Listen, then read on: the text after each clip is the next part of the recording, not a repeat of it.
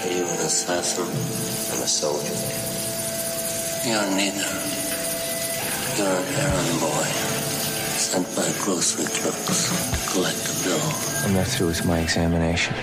Sit down. If I seem to be offensive, you may take it I'm offended. You offended. This is Speaking Out America. Join us online at speakingoutamerica.com. You paid the money. You paid four bucks. I'm it. It's my time now. I do a four fifty show, and that's it, baby. So you may make a little bread off this tonight. A little bit later on, Epoch Times Nan Su will be joining us. Some developments going on in China that are certainly worth our attention on this edition of Speaking Out America. I am JR. Jim Watkins, uh, our website, speakingoutamerica.com. And we're here for you on the CRN Talk Network Monday through Friday from 9 a.m. to 10 a.m. Then we do a replay at 5 p.m. to 6 p.m. Pacific. Uh, same network, crntalk.com. It's good to have you here. And we're working on uh, a way to get this video so we can have a video uh, broadcast as well as the uh, the audio portion because this is the the thing now. Everybody everybody wants to uh, have the video thing going. You know, we all want to watch, and it's no reason. It's the new media. I mean, look at what Tucker Carlson is doing. Uh, he has proven that traditional media doesn't need to dominate the media scene, and I think you know John Bright, uh, what is it? John Nolte over at Breitbart brought up a good point about the writer's strike in Hollywood. What's that all about, right? It's been going on now. The writer's strike. Before that, they had some other strike, and um, what it comes down to is that the writers feel like they're getting stiffed because they're not getting paid for streaming, repackaging. You think about the, the media landscape, how it's changed in the last decade. You know, back in uh, the early 80s, I can remember. Remember HBO when it first came on?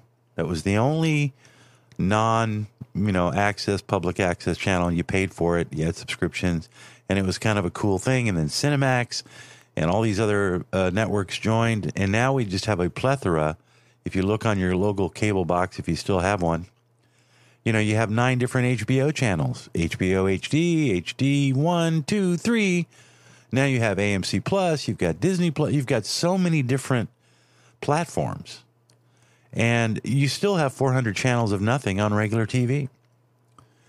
But the reason that the major news medias, uh, the media, major media platforms like Paramount and uh, AMC and well, Netflix is sort of an oddball because it's its own entity.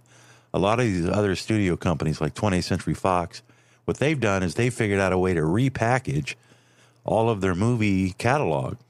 You know, for example, there's a reason why you don't see very good quality, you know, movies. There's there's a million movies, right? Great movies, great classics going back to the 1930s and 40s. But yet, most of the time, what you see, if you're just scrolling through your cable on the movie channels, are old bomb movies that nobody ever saw anyway. I was watching one with Scarlett Johansson the other day from 2002. It was called Eight Legged Creatures. I'd never even heard of that movie. Had a couple of good stars in it. David Arquette was in it and it was it was a cheap beef beef film, uh, and but that was all that was available, and that's all that is available now. That's because uh, Paramount and Disney and all these people they've taken their own movies that they originally produced, and they keep them in the vault, and the only way you can see them is if you sign up and subscribe to their streaming services. Streaming is what's happening now, right? Everybody is downloading their content. They're watching it on their smartphones. They're watching it on their iPads or their desktops. They're not watching or they're, they're, they've got an Amazon stick they can slide in or their Roku stick, right? And that's changed the whole way that Hollywood perceives their product because it's not just you go to the movies for 13 weeks and then it goes to, to TV and then on to video. No, they keep repackaging it. And the studio producers are the ones that are making the money, not the writers. But see, what's happening right now, again, as Nolte pointed out, and then we're going to get to the Devon Archer audio tape from Tucker, is that the movie studios don't want to reveal how low their streaming numbers really are. That's what they're afraid of. They don't want their stockholders to know that people really aren't streaming their stuff that much. Netflix puts out a billion dollars a year worth of movies but nobody really knows how many people watch them. And the reason is because the numbers are low. Usually, if you ask somebody, well, what's your ratings or, you know, how many people you got listening? If they say they don't know, it's because they do know and they don't want to tell you. Because if they told you, um, we've got a few thousand people, and then you're going to be saying, well, that's not very good. That thing must not be very good. So, what the writers are doing is they're forcing the hands of the Hollywood producers to divulge just how much of their stuff is worth on the open market. And the truth is, it's not worth that much. Certainly not enough to give all of those writers a pay raise. So, there's more product, there's certainly more stuff out there, but it's a wasteland. It's a wasteland of product. It's like you go into those Walmarts and they have those DVD bins. Every one of those movies probably ran maybe two, three, five million dollars to produce. And now where are they? They're sitting in a bin at Walmart. You can get them for $1.99. Too much. It's a commodity. It's too much commodity. So I have a little bit of sympathy for the writers, but hey, you know what? Uh, there's not that much good product on TV anyway, so it's not like I miss them. I mean, I can watch Law and Order reruns for the next 30 years. I'm still watching Seinfeld. anyway, the big news. There's a lot of, a lot to this. It's 11 minutes long. We're going to play some of it in this segment and then the next segment, but this is fascinating to me. Watching the Devon Archer, and we'll get to the Trump indictment part 2 a little bit later on.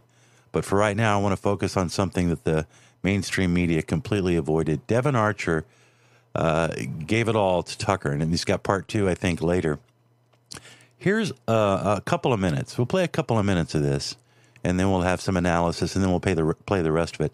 It's Tucker Carlson on Twitter or X with Devon Archer talking about the relationship with the Bidens, Joe Biden in particular, with his son Hunter, and what's it all about. Here, uh, we'll play the whole thing without interruption. Again, it's, it's, it runs about 11 minutes, so we'll have to play the first part in this segment, and then we'll roll with the conclusion of it in the next segment. So here's the beginning of it. So you worked with Hunter Biden in a bunch of different businesses. Um, what were the skill, the specific skills that he brought to clients? Well, at the end of the day, he you know he had a career in Washington. Yeah. Uh, graduated Yale Law School and had a very big network in in D.C. and brought that know-how and understanding of D.C. and ultimately the Biden brand. The know-how. So as far as I could tell, he wasn't doing legal work. I mean, Correct. he wasn't in the counsel's office at Burisma, right? No, no. So the the network and the Biden brand sounds like the the kind of key component of Absolutely, what yeah. he was bringing. Yep. Um, do you think that he would have been in those businesses, not having a business background, without his father being in a government position? It's hard to speculate in, in those regards. I mean, Yeah. I think when we initially met and uh, and he talked about his advisory business, his business that needed to transition from lobbying to advisory, and the interest in private equity, it seemed, uh, you know, it seemed like a new and interesting network for us to expand our business. Um, whether he could have, you know, been in that position, it's it's hard for me to speculate. Right. But obviously, the brand of Biden, you know, adds a lot of power when your dad's the vice president. For sure. And there was a time, maybe 10 years ago, when private equity, maybe like AI now, was just one of those terms people were throwing out. I'm in private equity. Right. But the mechanics, having done it, coming Right. from a business background yourself, are kind of complex. Absolutely. Absolutely. Yeah. No, it's a complex business. Um, takes years of training, but again, their the initial idea around the business that they were going to provide, you know, the government insight and an additional network to raise capital and then you know deal with regulatory issues that you might have at the corporate level. Right. Regulatory issues. Exactly. Okay, so that would be more his area. Right. That would be his space. Right. But did he have a, a sophisticated understanding of regulation, do you think?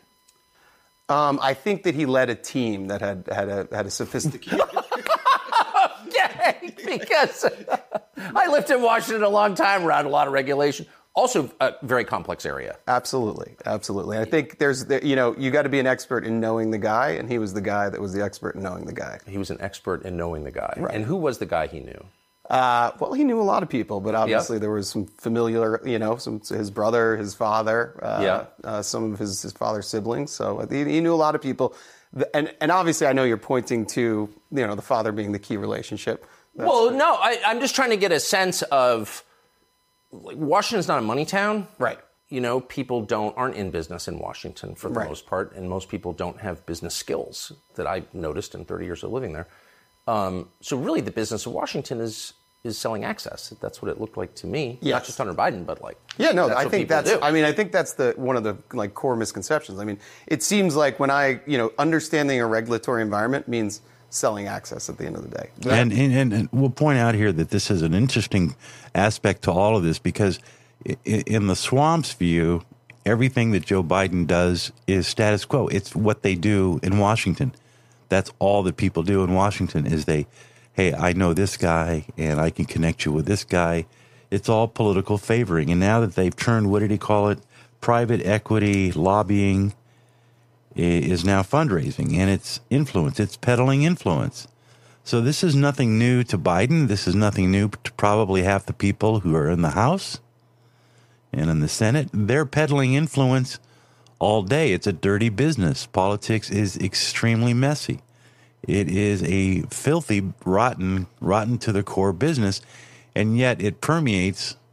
It's the stink, the odor that permeates Washington D.C. So it's it's not un- so it would be acceptable for Hunter Biden to believe that what he is doing is simply what everybody else is doing in Washington. Why am I any different? Why am I being singled out? I'm sure Joe Biden feels the same way. Influence peddling, it's nothing new. But it's still illegal. More to come in just a moment. You're listening to Speaking Out America. I'm Jim Watkins.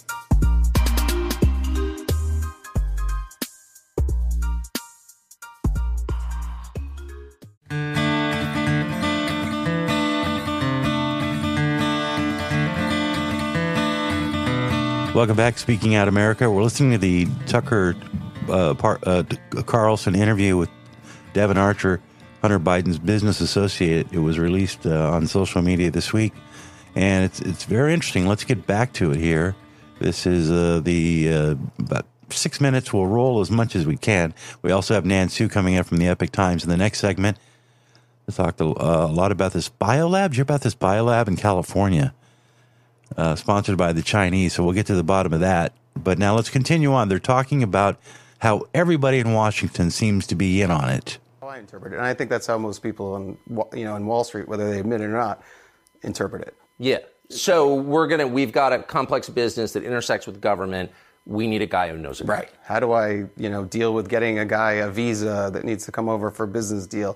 Right. Call our lobbyist that knows the guy in DHS or used to work in DHS or, you know, in Customs and Border Patrol or the people at the embassy and state. They, they might be able to help. So there are very like tactical elements that are regulatory and compliance and governance that you have to go through, and you got to know the guy that Right. worked at the old agency that now has the lobbying firm that can go back to the agency and you know get get things put to the front of the line. So the reason I'm asking this is because it is not to give the Bidens a pass, hardly, but when people say, "Well, there's some question about whether Hunter was trading on his father's name," if you live in Washington, like that's the whole city right there. Right. I think you you know the answer to that. At the end of the day, Right, so he had the who's best advantage to do that because of where he was, and you know we thought that when we went into business, this was a great opportunity for us. So I I get it, and you're not the only one who did that. Right, there were a And lot of- lot of Hunter Biden's not the only son of a famous government official who's done this, right? At all. But I just wonder, like, when you hear people say, "Well, it's kind of an open question Right. about why they hired Hunter Biden," like that's pretty disingenuous, no? Right. I think at the end of it, so when you look at the whole, there there are people that maybe were you know sons or relatives or brother-in-laws of other high-ranking officials, but I think what we ran into and with, with what Hunter ran into was like almost like an Icarus issue. So he got a little. It was too close to the sun. It was too Right. good to be true, and the connections were were too close and the scrutiny too much. Yes. And it ended up destroying. You know, he it left a wake of a lot of dis, you know, a lot of destruction in business over a number of years. So, how many? Um, it's been reported, and you have said that there were occasions when uh, Joe Biden would call in with clients present on a speakerphone. Right. How how many times do you think that happened? I mean, over a 10 year partnership, I would, um, you know, the number I'm going with is 20. That's probably the, the, the amount that I So a lot. kind of reckon. Yeah, a lot, you could say. So Joe Biden, who is very much a product of Washington, of course, must have known that he was calling in to effectively a business meeting that his son was having. I mean, he must have understood that that that was kind of what his son was selling. well, that's, I mean, it's hard for me to speculate on that. But like, I guess my question, just to keep it to the facts, Joe Biden, then the sitting vice president, knew that there were Hunter's business associates in the room. Yeah, I think I can I can definitively say at particular dinners or meetings, he knew there were business associates, and he, you know, we, or if I was there, I was a business associate too. Um, so I think, uh, or if you know any of the other colleagues from the D.C. office or the New York office were there. So, yeah, at times there were from the you know to be you know completely clear on the calls. I don't know if it was an orchestrated call in or not. It certainly was powerful though, because you know if you're sitting with a foreign business person and you hear the vice president's voice, that's prize enough. I mean, that's that's that's pretty impactful stuff for anyone. In It's the a, it's uh, been reported, and I, I know that it is true that the Hunter and his brother were very close to their dad, absolutely. um, which I think is great. Yep. Um, I've got a lot of kids. I'm very close to them. Talk to them every day. Yeah. Never called them on speaker during a business meeting. That's weird. Hmm. You've got a lot of kids. You're close to them. Do you call them on speaker during business meetings? Um, do I call? I mean, what is that? A grown man calling his dad on a speakerphone during a business right. meeting? Right. And to be clear, sometimes it was the call was coming in and the speaker would go on. So it was. It's just the presence. You have to be. I mean, you're you you understand DC, right? So the power to have that access in that conversation, and it's not in a scheduled conference call, and it's a part of your family. That's that's like the pinnacle of uh, of power in DC. A hundred percent. I guess I'm pivoting against the lie that I'm hearing people tell with a straight face. Congressman Goldman, for example, that we don't really know what was going on. Really? You're taking a call from the vice president and you put it on speaker. It's not just, hey, dad, I'm in a meeting with some buddies. Right. It's let me let me put my dad, the vice president, on speaker. Yeah. Yep. In the, in the rear view, it's uh, it's a it's an abuse of soft power, I'd say. An abuse of soft power. Um, interesting. When d- did you meet Joe Biden? Joe Biden, I met the first time probably at the 2000 convention. I think Yeah. it was in L.A. and then Boston was 2004. So those two times I probably shook hands as they made kind of the power circles around the. Yeah. Uh, you've been you've been to them th- through the through the course. skyboxes, um, and uh, and then following that, really when our par- you know our partnership started in 2008, 2009 ish, um, conversation started. That's when I re-met Hunter and actually had a you know sit down and meal with him, talked about the transition from lobbying into strategic advisory, and then kind of a you know some type of coalescence around having a private equity fund that would have this unique access and understanding of a regulatory environment in DC. Again, Got it. to be clear. How many times do you think you met Joe Biden during the course of your relationship with Hunter? I should have this off the top of my head since I've been asked so many times. Uh, probably same thing, 20. But we, we found this letter kind of amazing. It's from January 20th, 2011, which I think puts you in your late 30s, mid, mid to late Right, 30s. right. Okay, so you're, you're a younger man. This is from the Vice President of the United States, Joe Biden, to you personally, and it's personalized here at the bottom. Devon Archer, Rosemont Seneca Partners, that was your partnership with Hunter Biden in Yes. Georgetown. Dear Devin, I apologize for not getting a chance to talk to you at the luncheon yesterday. I was having trouble getting away from hosting President Hu. Hu Jintao who was Yes. running China at that point. I hope I get a chance to see you again soon with Hunter. I hope you enjoyed lunch. Thanks for coming. Sincerely, Joseph R. Biden Jr. P.S. Handwritten, happy you guys are together. So there are many levels here. But here's the Vice President of the United States saying to you, a man in his mid 30s, who's not a government official, I'm sorry I was occupied with the guy who runs the world's largest country. I would much rather talk to you and thank you. What was he thanking you for?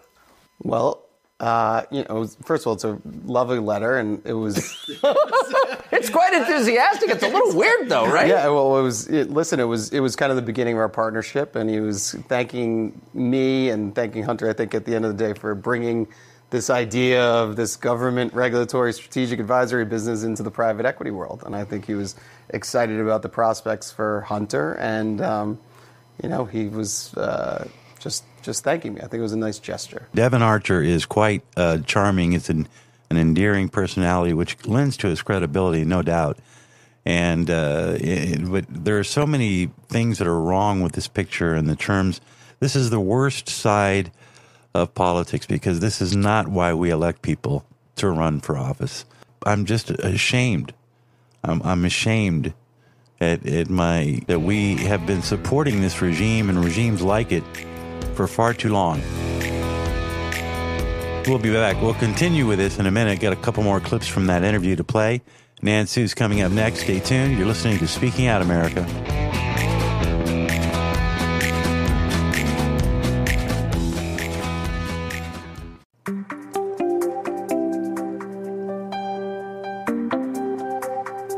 Thank you for coming back. Speaking Out America. This is Jim Watkins, and I am on with our resident senior investigative reporter by the name of Nan Su. And of course, he is with the Epoch Times.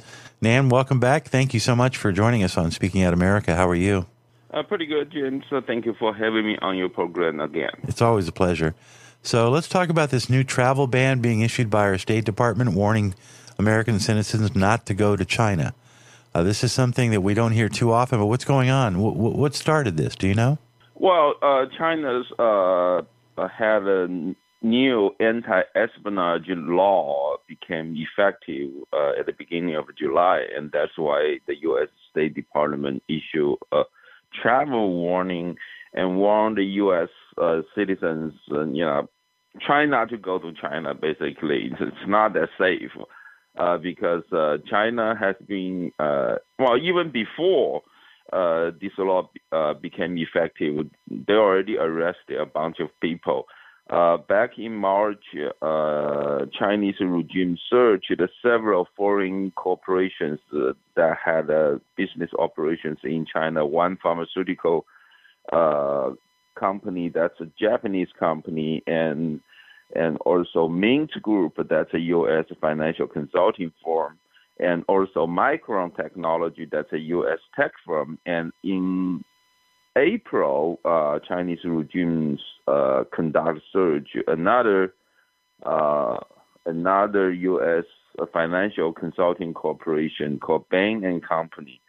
Uh, now, uh, they don't really have any reason, you know, searching these companies. They just say, hey, you know, uh, they have concerns. They just search. They they even arrest several uh, employees of Bain, uh, U.S. Uh, financial uh, consulting firm of uh, Bain and companies. So it's not just they're safe anymore to travel in China. You could be arrested for any reasons. I I know that a few years ago, and it might have been part of this similar act, where if you are an American and you write something negative about China on Facebook, and then you go to China, they can arrest you for that. Well, it could be any reason. Literally, uh, actually, just uh, there's a one Taiwanese guy who was uh, who just got out of China after four years stuck there uh, what happened is uh, he went to Shenzhen. Shenzhen is a city. It's a city that's in China, but right next to Hong Kong. So back in October of 2019, he went to Shenzhen. It's supposed to be a a, a quick business trip. He would just you know uh, go there. He was supposed to just go there, pick up something, um, uh, some document or some business things, and then, then he was just going to leave. Now just happened. Besides his business, he is he he's also a photographer. He liked to you know shoot shoot photos. Yeah. So he was there. Like 2019 was the year. Remember, you know, the whole year long Hong Kong protest. Right. For democracy, anti-extradition, and you know, there was a lot of uh, uh, um, police officers on the street of Shenzhen. You know, was gathering uh, he was kind of uh, out of curiosity. He shoot a couple photos right there. He was immediately arrested, and he was sentenced for 22 months. Now, uh, after 22 months in jail, because uh, he was charged with some sort of a sub- subversion against the Chinese government, ridiculous charge. Yeah. But he stayed in jail for 22 months, and he got out in in July of uh, 2021. But because the sentence also came with uh, two more years without political rights, so he couldn't leave China. He had to stay another two years, and he just finally got out uh, last month. Now it was also very. It was just uh, completely out of uh, any sense. You know, when he left China last month, the Chinese authority make him promise that he couldn't who couldn't go home. He couldn't go back to Taiwan. Uh, and, you know, he has to first travel to Japan and stay there after until Jeez. after Taiwan's Jan- next January presidential campaign, and then uh, you know he can go back to Taiwan. What the Chinese regime says, once you leave China, you're going to start, you know, criticizing us. Ah, so you can't go back to your home Taiwan because you're, whatever you say about us, it's going to affect the presidential election uh, of Taiwan. So you have to go to somewhere else to stay there until uh, until the uh, the Taiwan's uh, presidential election is passed. So he traveled to Tai- uh, to Japan. It seems to me that China is acting uh, maybe uh, insecure right now. Maybe they're worried about spying because they're up to things that uh, would make them nervous. And uh, I mean, we all know that they're prepping for war, and maybe they're just locking down to make sure that there's not American spies being sent under the cover of of tourists. Does this also apply to those like large tourists? You know, like people come in droves on those tour buses and groups, or is this just mainly for individuals, or both?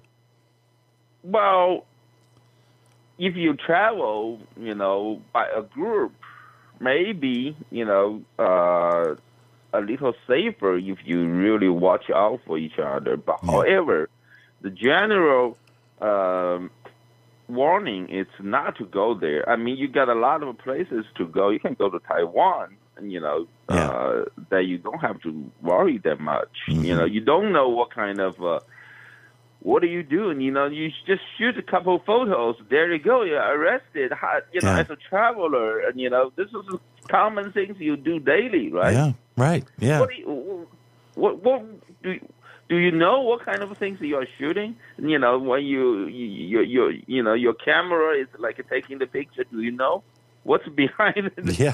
thing that you're taking the photos? Got a minute or two here. Uh, tell me about this bioweapons lab that they discovered in California. You were just there recently. Wh- What's going on with this bioweapons lab in California? Uh, well, I I don't know if it's a bioweapon lab, but it they it's a lab that's run by a Chinese corporation over there in the building, supposedly owned by uh, China, another Chinese uh, corporation that's already out of business. Uh, now, the the original business uh, was uh, was a business that's selling bunch of a kitchen remodel material. Now they stopped the business. Nobody there. You know, the business not in operation. Based on the you know the neighbors across the street, I talked to actually just this past Sunday. The business already shut down, but they noticed there are somebody else. You know, basically still living, actually living inside the building. Now, last week, uh, Reedley, that's the name of the city of California, their fire, uh, their fire marshal conducted a search, um, and also, you know, they also had some uh, had search in you know early uh, eight, uh, February. Now, what they found is found that you know the, the there are people there making some sort of a testing kit, like a pregnancy testing kit, Uh, and there are, they also discovered there were mice stored in the building, Yeah, which is that's uh, right. definitely a violation of the building code and fire code. You know that you know it was supposed to for a build. It's a building for retail, not supposed to store those things. It seems like every week we find out that China is setting up shop. They're going after their citizens over here. They have police stations in New York and San Francisco. And but but so why are we so lenient? Why do we let I them mean, in? it- Why do we let them well, in?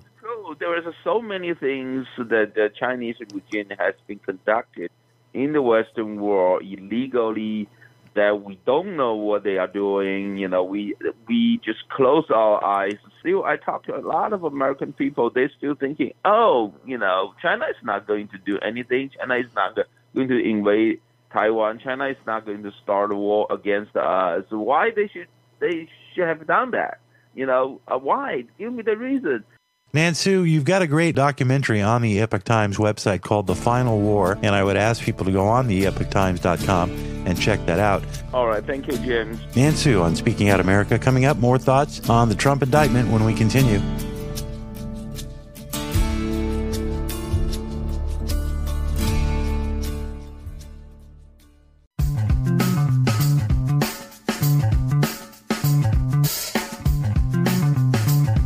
Kind of hear it in Nan Su's voice, the same for, sort of frustration, and he would know because he's from China and he's lived there and he's been actually subjugated to the possible prison time just for showing up and visiting friends. I mean, the guy knows what he's talking about, and you can hear it in his voice. You know, here, here's a man who's working for the Epoch Times, and he uh, travels around and tries to investigate his former countrymen's malfeasance as they Uh, integrate themselves. I mean, and, and we Americans, and, and, and you know, the most frustrating thing is here we are on a potential ideological war with a, a major superpower that wants to dominate the world forever because they feel it's their birthright and, and, and they have a whole set of different moral equivocations than we in the West. And just the poss- the mere possibility that our government and that the executive of our government has been compromised or in the least bit is naive after spending 50 years in in Washington you'd think that he would I mean I, I used to not be a big fan of John McCain uh, but I admired his tenacity and his courage and his sober thinking about who our enemies are and I'm talking about you know Nan Su from the Epoch Times uh, Epoch Times that we were just talking to asking him the question why do we turn our heads why do we pretend that we're not at war with China when we are? I mean, I, I told you earlier this week I'd come down with COVID. My wife and I, for the past week, you know, and this is the Omicron, the, the mild version. And, you know, at the end of the day, the reality hits you, some of us at least. You know, this thing that's in my body was was created in a lab for the specific purpose of killing me. And in even though it's weakened, and uh, you know we'll never get to the absolute bottom, but this is a, a virus that came from China. What's been done about it? Have they ever been made to pay the price? You think Joe Biden's going to go after them? You think any of the EU is going to go after them? It makes you wonder whose side we're on. And so, what has essentially happened with this indictment from Jack Davis is that he's, he's politicized dissent so that if you disagree with the narrative, in, in this case, the elections being overthrown or being fraudulent, uh, then you are, you know, you're, you're expressing your First Amendment right to question the system is now being um, determined uh, a crime, and this is what they're going after with with Trump. You know, he felt that he's seen enough evidence to show that there was clearly some tampering going on, and he wanted to make sure if I'm going to lose to this guy, Joe Biden, I want to make damn sure that I really did lose. And now the entire left of the government, the Democrats, the Department of Justice, they see that he's ahead in the polls. They see the crowds that are showing up for the Trump rallies. They're seeing him on TV. They're seeing his popularity. They're seeing his stamina. They're seeing that he's just as much as in, a, in the ring to fight. He is, in my opinion, much like Rocky Balboa and Rocky Two. I hate to I hate to re- reduce it to such sim- simple terms, but it literally is true. Only this time the government is coming back, and they're not. They don't want to let this guy win. He can't win. You know, I know I'm going to get a lot of flack for this, but I compare it not on spiritual grounds, but on maybe moral or political grounds. I see a lot of com- uh, comparisons between this and the final days of Christ before the Sanhedrin and the uh, Sadducees and the Pharisees nailed him to that cross. And if you think about the, the parallels, what is Trump doing? What is he trying to do? He's trying to show us that we don't need big government, that we can do things on our on our own. We don't need them to take care of everything because they don't take care of anything.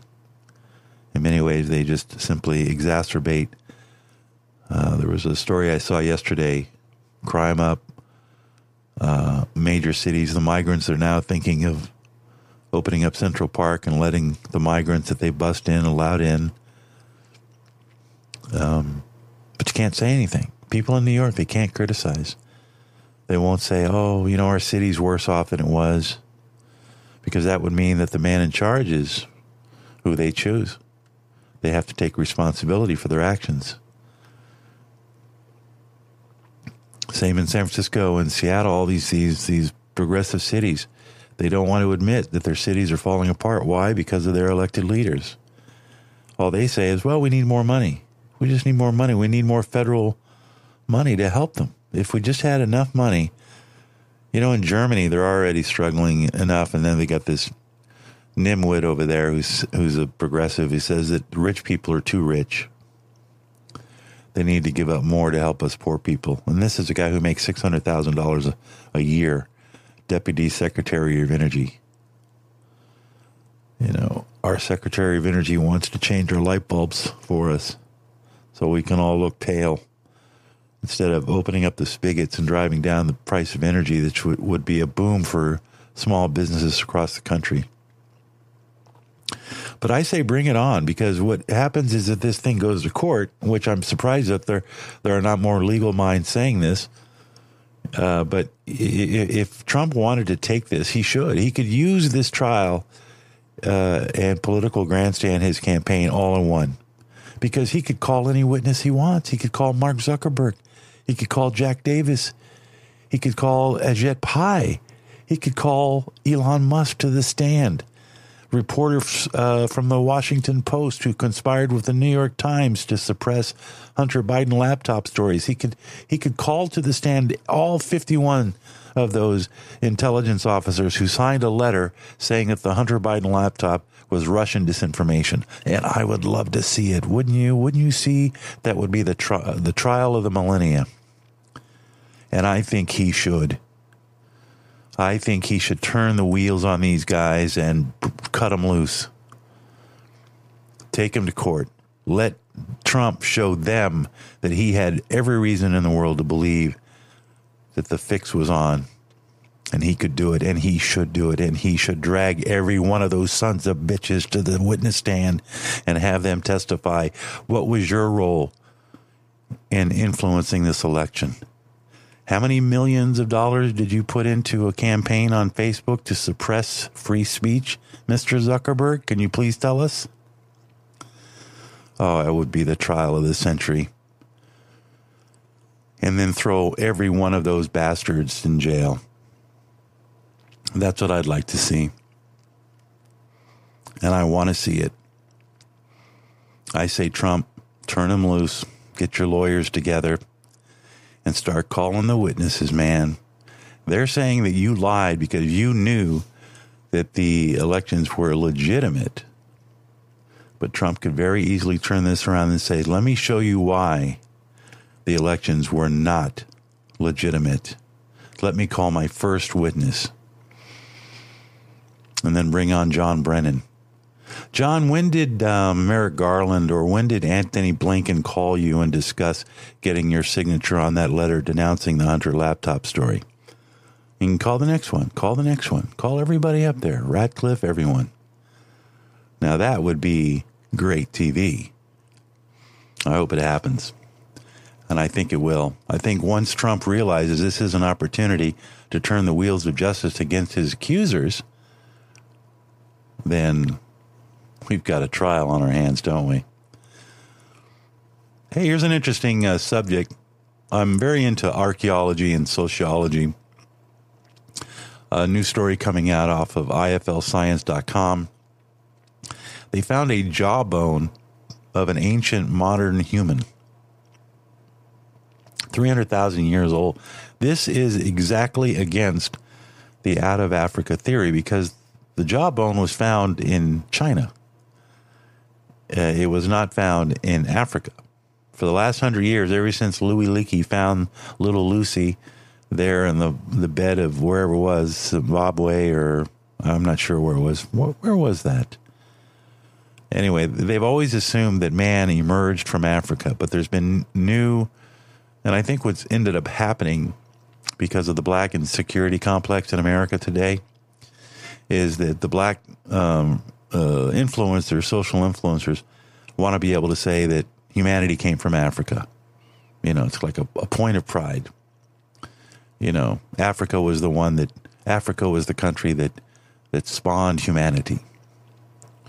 And there's always been a debate because they find these old three million year bones in Africa, but they don't see any modern bones.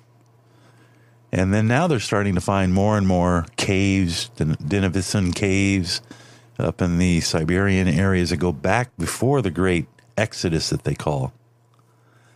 And then just recently they found this, what looks like to be a modern human jawbone 300,000 years ago. Not in Africa. Interesting, isn't it? Uh, it's always interesting to watch science squirm a little bit when they have to admit that they're wrong. Well, we now believe that the the uh, the Big Bang actually occurred 26 billion years ago. We just had to adjust our our equipment, and that's what they say. Well, listen, that's all I've got time for today. It's been an interesting program, and I look forward to doing it again tomorrow. Because tomorrow, guess what?